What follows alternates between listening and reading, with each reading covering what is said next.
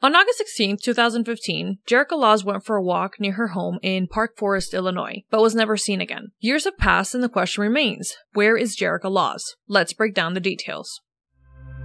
Secrets of the Trees presents The Mysterious Disappearance of Jerrica Laws.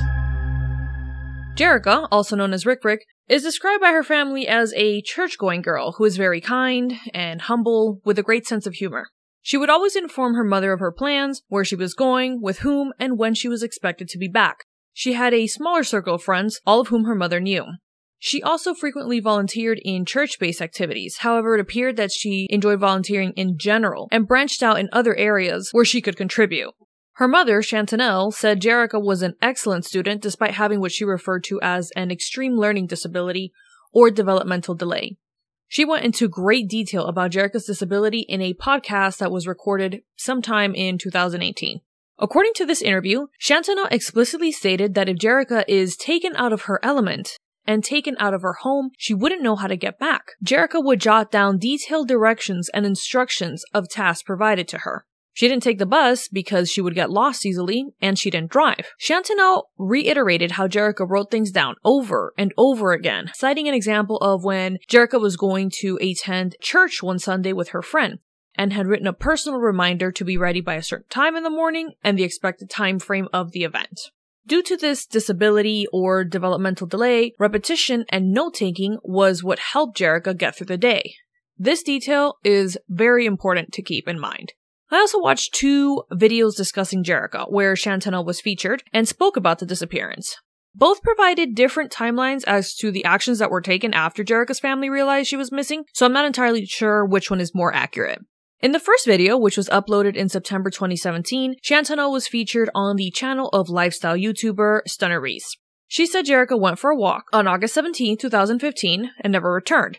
She was last seen in the 200 block of Lee Street in Park Forest. She does not provide exact dates, but states that it took a bit before the police actively began searching for Jerrica. In fact, she stated that she first took to Facebook to start bringing awareness about Jerrica's disappearance. Once people started sharing her posts, the media actually reached out to the police, and that kicked off the search. I'm not sure what length of time passed before the police became involved, on September 3, 2015, the Park Forest Police Department posted on their Facebook page, While we do not have evidence that suggests foul play, and there is nothing illegal about an adult voluntarily leaving, the Park Forest Police Department takes this missing report very seriously and is concerned about Miss Law's whereabouts, as the family reports that her absence and lack of contact is highly unusual and fear for her safety. Chantanelle, along with Jerrica's sisters, Shania and Serena, was also featured on Case File Chicago one year after her appearance on Stunner Reese's channel. Detective Paul Marash, who is involved with the case, appeared on the episode as well, stating that he and a sergeant went to the Laws home the day after Jerrica was reported missing. This is the timeline provided by Case File Chicago. On Sunday, August 16th, 2015, late in the day, Jerrica and a friend headed to Chipotle. Surveillance footage put Jerrica ordering her food at 6:03 p.m. According to the detective, she and the friend headed to another friend's house afterwards, but notified them she had to be home by 7 p.m. because she had a prior engagement. This friend's house was relatively close to Jerrica's, about a block away. That evening, Jerrica sets out for her usual walk, notifying a family member she was heading out, though I'm unsure who she notified as the detective did not make this clear. That evening, Jerrica vanishes. Around midnight, Sister Shania wakes up from a nap she was taking and realizes that Jerrica isn't home. She doesn't believe this to be serious, thinking that she may have slept over someone's house. The morning of August 17th, Chantanelle readies herself for work. She realizes that there are dishes in the sink. This is important because apparently this was a task Jerrica completed daily. She realizes how out of place this is, however she heads into work. Tuesday, August 18, 2015, Serena, Shania, and Chantanelle are all questioning Jerrica's whereabouts and they realize that no one had seen or heard from her in almost two days. At this point, Chantanelle realizes that Jerrica's purse, which she took everywhere, is still in the bedroom. Chantanelle heads to the police department. Police ask the usual questions. Is there a boyfriend? A history of domestic violence? And ask if she possibly wanted to run away or leave of her own accord. Chantanelle pleads with them that this is not the case, that Jerrica would want to come home. Police make a report of Jerrica's disappearance and add it to their database. Chantanelle heads home. That evening of August 18, 2015, Jerrica still had not returned. Chantanelle goes back to the police department to notify them. she has still not returned. The next day arrives, August 19th, 2015. Chantanel goes back again to the police department to notify them that Jerrica still had not returned. Investigators then decide to head to the law's home to look for evidence, clues, and leads. We always hear how the first 72 hours of a case are critical, especially within the first 24 to 48. Details are fresh, and information related to investigators tends to be more accurate. Unfortunately, by the time investigators got involved in the search for Jerrica, a complete two days had already passed. Detective Marash stated that when they looked over Jerrica's room, nothing stuck out. It was organized and maintained. Police secured a toothbrush, hairbrush, a book she had of scriptures she had written down, and pages of her journal. Investigators also combed through her computer, social media, which was sparse, and internet history. Like her room, nothing was out of the ordinary. The location where Jerrica enjoyed walking was a wooded area by the house, dense with vegetation. This was not mentioned in the Case Files Chicago video, but instead Stunner Reese's. Apparently, there had long been assaults of females who had been cutting through that path to go to the metro station. Chantanel shared how she too had once been mugged in that area. In that same video, Chantanel said that when Jerrica initially went missing, she went to the emergency room of a local hospital looking for a Jane Doe that was similar to Jerrica's description, but due to the lack of police involvement, the hospital could not help her. Chantanel was able to have Jerrica listed in NamUs, the National Missing and Unidentified Person System, which is a national database for missing, unidentified, and unclaimed person cases throughout the US. In his video, Reese brought up an excellent question when Chantanel mentioned that investigators had been searching the area where Jerrica's cell phone had last pinged. Did it ping before or after she went missing? Chantanel was unsure, and based on the articles I've read and videos I've watched, I wasn't able to find out if this question had been answered. Ultimately, investigators, volunteers, co-workers of Chantanel, and family members canvassed the entire area and surrounding buildings, including vacant and abandoned buildings. However, there were no new leads, developments, or any signs of Jerrica. There were searches done with dogs, helicopters, drones, abundant manpower. None of the searches produced anything. Chantanel's workplace, ComEd, became really involved with the search for Jerrica. The CEO reached out directly to Chantanel to let her know that if she needed anything, she could be counted on. They placed a missing persons flyer into their customers' monthly billings, which breached about 3.8 million people. This was the first time that ComEd had ever enclosed flyers within customers' bills. In addition to flyers, magnets were made and even billboards had been erected. ComEd also put Chantanel in contact with Community United Effort, also known as CUE, which is an organization that helps in the search for missing persons nationwide. You really have to commend ComEd for this kind of involvement. That CEO really stepped up when she told Chantanel she could count on her. ComEd assisted greatly in Jerrica's search efforts and supported her family. I'd like to discuss the podcast interview I came across, which was far more detailed than the previous videos, and these interviewers certainly asked the difficult questions. Chantanel was asked to recount the details of that evening. Apparently, Jerrica was seen by several neighbors walking in the direction of one of the two community stores, which were Quick Marts. This store was one Jerrica frequented, so she knew how to get there and come back without the need for written directions. Chantanel stated her grandmother saw Jerrica leave. This is all Chantanel knows. The interviewers asked if Chantanel found a written list of items Jerrica may have wanted to purchase among her things, but Chantanel wasn't certain that she had made a list, instead suggesting the possibilities that detective may have taken a shopping list, if there even was one, when they secured Jerrica's personal items from their home. I wasn't sure if Jerrica's friends had been questioned until I heard the podcast, she did have a small group of friends, and the detective did speak with each one of them. However, the friend that Jerrica went to Chipotle with right before she went missing stood out to Chantanel. She said that since Jerrica was reported missing, she had only heard from him once. Jerrica and this individual had been friends since high school, and Jerrica was 24 at the time of her disappearance, so they had known each other for some time. I can understand both perspectives here, however, because I'm a neutral party. I can see why Chantanel might want to hear from him more often, especially since he was one of the last few people to have seen Jerrica. I can also understand why this individual want to distance themselves from a situation such as this, but it is also because I am an outside party that I can further understand intuitive feelings and why Chantanel might see red flags from this individual without it having to be because he doesn't check in with her. This individual might not necessarily be the guilty party, but he may know more than originally revealed. I don't want these feelings to be misinterpreted as going off the deep end and pseudoscience. What I am saying, from my own personal experience, I've met individuals I did not feel comfortable around and driven through areas that did not give me a good vibe and come to find out later, situations happened that were enough to make the local news. So I'm not saying that anyone here is reading tea leaves. All I'm saying is the energy might not feel right. Take that as you will. Jerrica was also friendly with strangers, but not to the point of blindly following them. She was just courteous. She also didn't have a boyfriend, nor was she interested in anyone. She was focused on her faith. And yes, we're all aware that sometimes children hide things from their parents and only share with siblings, regardless of age.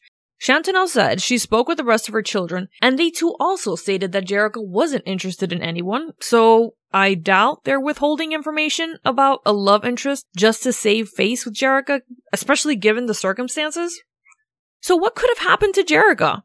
If Jerrica had to write everything down, literally, physically, write everything down into a planner or notepad, why didn't she write down this pre-planned meeting? Jerrica went to church all the time. That was her faith, her devotion her thing. She still wrote down her church events, but she didn't write down this pre planned meeting? Who said she was meeting someone at 7 p.m.? Did Jerrica say that to a family member?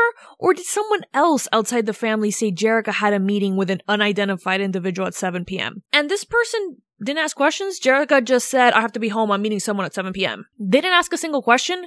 We have to normalize asking questions. I'm not saying a person has to provide a detailed itinerary on their activities. It's as simple as when my friends have plans, I inquire because I care. Oh, cool. What are you gonna do? Where is that? If it's a place I've never been, I'm not gatekeeping my friendship. I'm showing you I care enough to ask about where you're gonna go and what you're going to do and, and show an interest in your plans. If they don't want to tell me, I'm not going to push. However, I'd rather them tell me to mind my own business than I don't ask, something happens, and then I wonder what could have gone differently if I had just asked what they were going to do.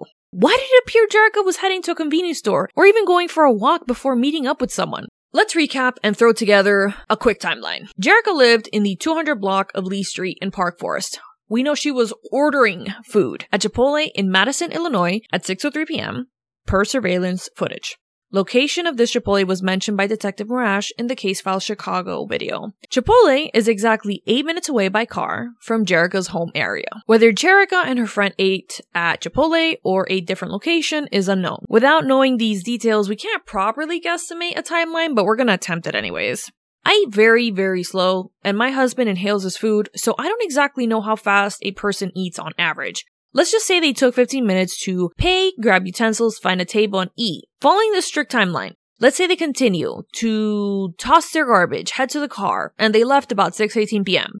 If all lights are green, there's no traffic, no crossing pedestrians. It is literally an unproblematic ride from point A to point B. They would have been near Jerrica's home sometime around 6:26 p.m. Recall that they first went to a friend's house which is about a block away from Jerrica's. However, I don't know in which direction. I'm not sure who this other friend is, how long was spent at this person's home, or if this person corroborated the detail that Jerrica herself said she had to meet with someone at 7 p.m. So let's say Jerrica and her two friends hang out for a few minutes. Five minutes which seems so little, we're just trying to do our own mental timeline. This friend's home was a block away, so we'll say between saying goodbyes, turning a car, loading in, and heading over to Jerrica's house, it took all of six minutes, and by now it is 6.32 p.m. It's not clear what time Jerrica was dropped off. Then Jerrica decides to head out, whether to walk, to go to a convenience store, or to meet someone. We don't know. We only know that neighbors saw her heading in the direction of the store. But even then, we don't know at what time, which store, or how far it was from her home. According to the podcast, there are two quick marts in the vicinity of Jerrica's home. Of course, this information was as of 2018, I did a Google search which showed the Golden Quick Mart at 313 Illinois Street, Park Forest is permanently closed. Reviews for this location stopped about three years ago, so I'm going to assume that's about the time it closed. This location is a 10 minute walk from Jerrica's home area. I'm not entirely sure where the other Quick Mart is or was, as the next one I found was about an hour and a half away. I don't think this is the one that Jerrica would have headed to if she allegedly had plans at 7 p.m. So if she was dropped off sometime around 6:32 p.m., sure, I guess she could have made it to the store and back with time to spare if she walked with no stops and knew exactly what she was getting and meet up with whomever at or near her home. Or was she walking with the intention of meeting someone at the store? Or on the way to or near the store? If she was planning on going to the store, why was her purse left behind? Was there surveillance footage? from the store verifying that Jerrica did or did not make it to the store? Details about Jerrica's life mostly focused on how she was an avid churchgoer and enjoyed walking daily, though it's not clear if she walked at the same time each day. If she did, and this stroll wasn't around her usual time, then maybe this wasn't pre-planned to take her during one of her routines. It could have been a random abduction. Or it could have been planned in which someone befriended Jerrica, asked her to hang out later, knew of her disability, and sent her reminders of their plans later that day. I don't know if phone records were ever pulled and if the phone numbers were identified. Though, as another method of communication, they could have very well been speaking through a phone app, making conversations much harder to trace. In the podcast, it was mentioned that Jerrica had written down contact information for possible donors for her church. Maybe it was someone she had met through her church that had ill intentions? If she only had her phone on her person during her walk and essentially no other belongings to drop in a struggle, that may explain why no traces of her showed up during the searches. She could have dropped her phone, but it could have been easily picked up by an assailant. The searches done with dogs never generated any leads, so it's likely that she was placed into a car or got into a car. Cases with unresolved arguments, like Kim Morgan's, or unspoken words, much like what I'm about to share, make me feel hollow with dread. Serena had received a FaceTime call from Jerrica that weekend before she went missing, but Serena stated she had been occupied, out of town, and decided not to answer because she was going to see Jerrica that immediate Monday, August 17th. Serena ended up getting delayed and instead arrived to see the family on Tuesday. Serena wonders if she had just answered the phone and asked Jerrica not to go out that evening, but instead chat and spend time together, would Jerrica still be with them today? That is too heavy of a thought to hold for so long. As a stranger looking in, it appears that there is some underlying dissatisfaction with law enforcement. In Stunner Reese's video, we heard Chantanelle express disdain in her attempts to have Jerrica reported as missing. She couldn't receive help from the hospital until police were involved. It wasn't until pressure from the media that the police finally got involved. In Case File Chicago, the narrative is different. The detectives state the family wanted to give Jerrica a little extra time to return, and when she didn't, that's when they came in to make the police report. The detective also kept referring to Jerrica as Chantanelle's sister, not daughter. It might have just been a slip of the tongue, but did no one in that room really catch that as he said it? That was just a bit annoying to keep hearing.